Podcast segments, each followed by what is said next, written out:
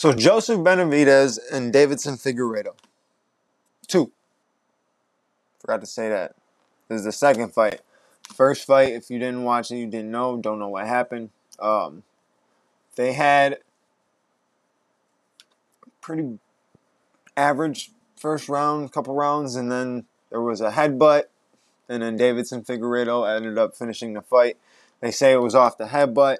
If you watch the fight, Joe Benavidez collided into Davidson Figueiredo, but he says it was the other way around, and that's why he was rocked and stunned. Personally, I'm going to give my quick prediction on this fight, and I have Davidson Figueiredo finishing it in the first round. I think he's not going to come in there, and there's going to be no game. I just don't think Joseph Benavidez is good enough to be quite quite honest with you. I think I think one his career is is is has faded out years ago. Um, and if you if you see the dude's been in the game for how long and, and, and still fights the same way in every fight, you know, who am I to say that that's wrong? Because I'm not a fighter. But as a person looking from the outside, that's what it looks like. It looks like he fights the same exact way every fight. So if I was a fighter and I was training for that, it's not much adjustment I would have to make from fighting you the first time. I know what you're going to bring this time.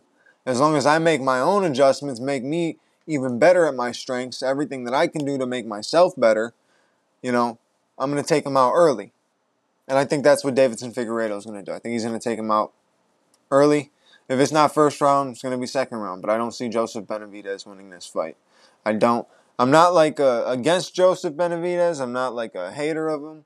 Uh, I'm also like not a fan either. I don't really pay attention to much of his career. I know a lot of people don't really pay attention to much of the flyweights to begin with, you know. But I play. I pay attention to a lot of the top guys in the flyweight division. You got like uh, Brandon Moreno. You got uh, Kai Kara France. Um, I mean, yeah, Joseph Benavidez, Davison Figueiredo, um, Jussier Formiga. Like you, you got different guys in the top of the division that are, are, are good guys, but the 120 125 division just doesn't have much pop behind it. Yeah, they do have enjoying fights. They just don't have pop behind it. It just is what it is. It's almost like when WWE brought the cruiserweight division back with the 205 live stuff. Like it just didn't have the pop. Like yeah, these guys were cool. These guys could do these cool flips over the ring and all this stuff and, and cool spots and stuff like that. But it, it just didn't click. It didn't hit. So now it's all together. The whole roster's all together because it just doesn't click. So yeah, watching the 125 guys, sometimes it just doesn't click. When you were watching Demetrious Johnson early in his championship career, in his championship run, it was extremely enjoyable. He put on super exciting fights. And then it started getting boring to see him beat everybody's ass. You know what I'm saying? Like he was beating everybody. There was they were they literally made an ultimate fighter to find a guy in the world to beat him and they still couldn't do it. Let me think about that. But then, you know, yeah, the, the flyweight division was dying. Demetrious Johnson lost to Henry Cejudo, then got traded for Ben Askren, which is the first ever MMA trade. And Henry Cejudo went on to be the king of cringe and, and Triple C and all these, and he actually rejuvenated the 125 division for a minute, but then kicked it and stuck at 135 and, and, and brought more attention to 135 division while the 125ers kind of just got pushed to the side. You know, so it's one of those things. I don't think anybody really hates the 125ers, and I think they'll watch them if they're on, but they don't. Not many people get behind the fights and get behind the fighters. Uh, hopefully, hopefully, if people really want the 125ers to, to have a lot of hype and a lot of people behind them and stuff like that, maybe this fight will be the fight to do it. Maybe I'm wrong. Maybe it won't be a first round finish. Maybe it'll be a five round war of absolute like dudes just beating the crap out of each other for five rounds. Like you, I don't know. It's 2020. I cannot predict a thing. Nothing. I can't even predict what I'm gonna do in an hour because it's 2020. I don't even know what's gonna happen within the hour. You know what I'm saying? Like 2020 is crazy. But no, I'm kidding. But overall, it's been it's been pretty good amount of fights, pretty good cards, and and we got more to come. So I'm gonna try to stay active on here, and hopefully I get better with this. I know it kind of sucks, but I'll get better. I'll talk to you later. So yeah, this is part two, UFC 251. Um, so we're basically just talking about the main event. It, it was a good main event. It, it, it was a decent, pretty average main event. Um, Jorge Masvidal came out in the first round like Jorge, but it kind of faded. You can tell maybe the six days notice took him took took too much out of him cardio wise. Um, the weight cut probably bothered him too. He fought well in the first round. You can tell that that Usman really didn't want to engage in a stand up war um, in the first couple rounds, but once Usman got him down, and, and a wrestler typically you see it in a fight. You know, I'm not a wrestler, never was a wrestler, so I don't know if this is true, but I see it whenever a wrestler gets you down once, they know they can get you down. They're gonna get you down again, and they're gonna keep doing it, and they're gonna manhandle you, and they're just gonna either you get you get different types of wrestlers. Okay, you get the one that's gonna hold you up against the cage or hold you on the ground, just hold the position and tire you out, put their hand on your mouth and and, and control your breathing, all that kind of stuff. Then you're also gonna get the guy who's gonna maul you and and make it quick. Like I'm gonna take you down. I'm gonna you know, put you right into the submission with no problem. Quick transition, everything, boom, boom, boom. Tap you, sub you, game over, get it out quick. You know what I'm saying? There's the wrestlers like that. There's the ones who are kind of like they'll take you down and they'll just beat on you. You know, just because they're stronger than you, type thing. Like they're just gonna impose their will on you. You know, there's there's that kind of wrestler too. Um, I know Masvidal can wrestle. You know, I've seen it in different videos, different training videos and stuff like that. I know Masvidal can wrestle. Um, but Usman's a big dude and he's a strong dude too. So it's it's one of those things where, yeah, he could wrestle, but six days notice, not getting a full training camp for Usman specifically, you know, could have thrown him off, could have messed up that fight. But I would love to see them run that back. I think the fight would be a good fight if they ran that back. They both had a full training camp to go against each other. I think it would be really good because because Masvidal was stuffing some takedowns, and when he and Usman did get a takedown, Usman wasn't doing much. Usman was just controlling controlling his own pace, um, stomping the foot of Masvidal. Couple shoulder shots, you know, he landed a couple body shots that were pretty good. You know, he won the fight, no doubt. Boring, most would say so. Kind of boring to me as well, but he used his strengths to win his fight.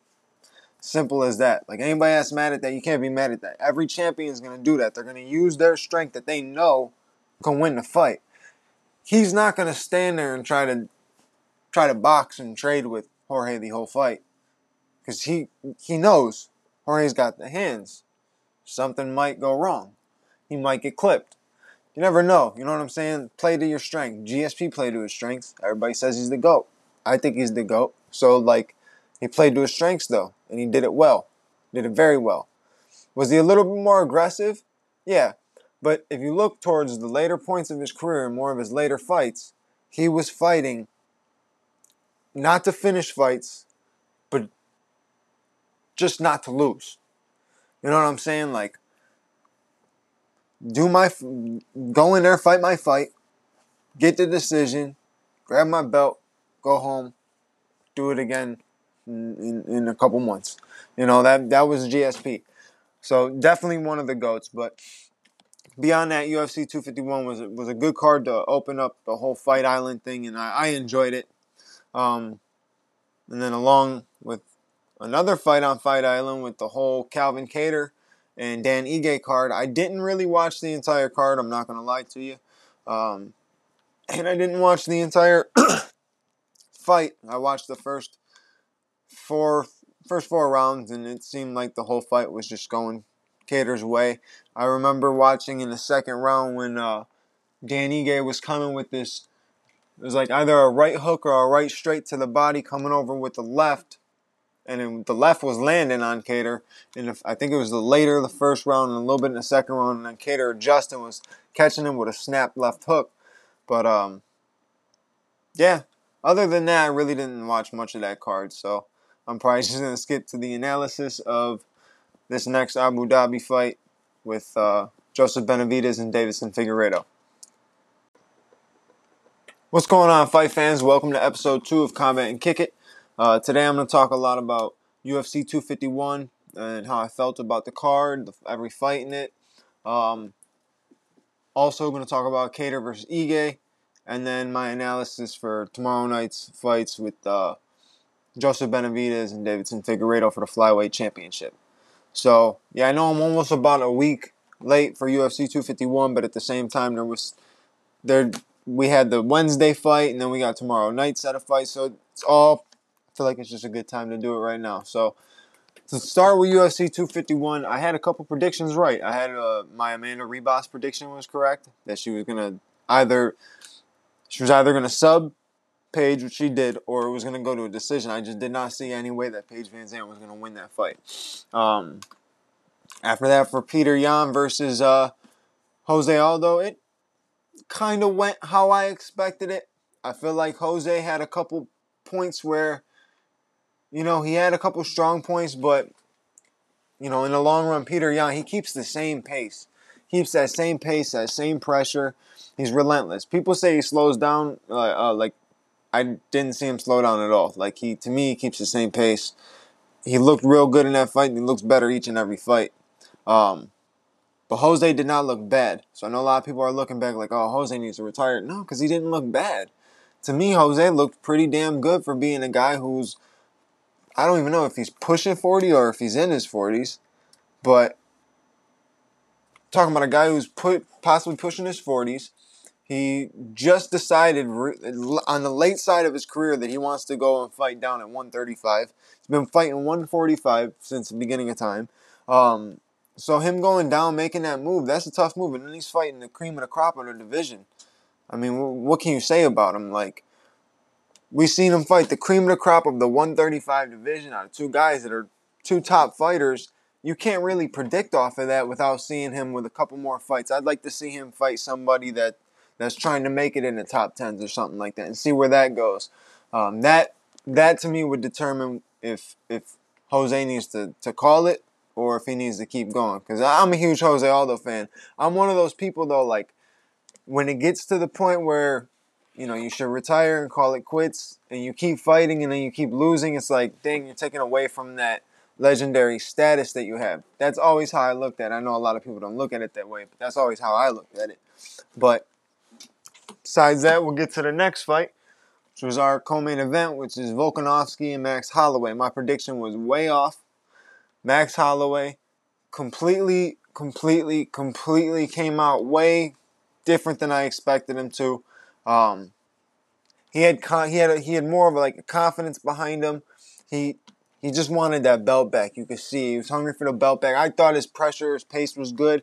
Um, he, every time Alex hit him with a leg kick this time, he still wasn't checking the leg kicks, but every time Alex hit him with a leg kick, he answered back with a leg kick of his own. Um, you know, he's a little bit more versatile than the first fight. And I, I thought Max won either 3 2, if not 3 2, 4 1. I don't see any any way that Alex Volkanovski pulled out that win. A lot of people see it that way. I personally do not. I, I think Max had that with with ease. Especially if Alex Volkanovski won the first fight with ease, then Max won this one with ease too. You know what I'm saying? I look at this fight very similar to Rose versus uh, Joanna too. Kind of similar, you know what I'm saying? Like if you're gonna say Volkanovski won, then you're gonna have to say that Joanna won. That's kind of the comparison I was making on uh on Saturday night when I was talking to talking to other people about it. But you know, it, it, it was a good fight. It was a good fight. I'd love to see a third one between both of them. Um, and who knows? They probably both want it. I know you obviously know Max wants it, but who knows what Alex? Who knows what he wants to do? Maybe he wants to fight another contender, or go for that third fight with Max, and and and he can do what he wanted to do in the second fight and prove that nothing's a fluke, you know. But um, besides that, we got the main event, which was phenomenal. Um, actually, it wasn't the greatest but we'll talk more about that in the next next little snippet in part two. But uh yeah, catch me in part two.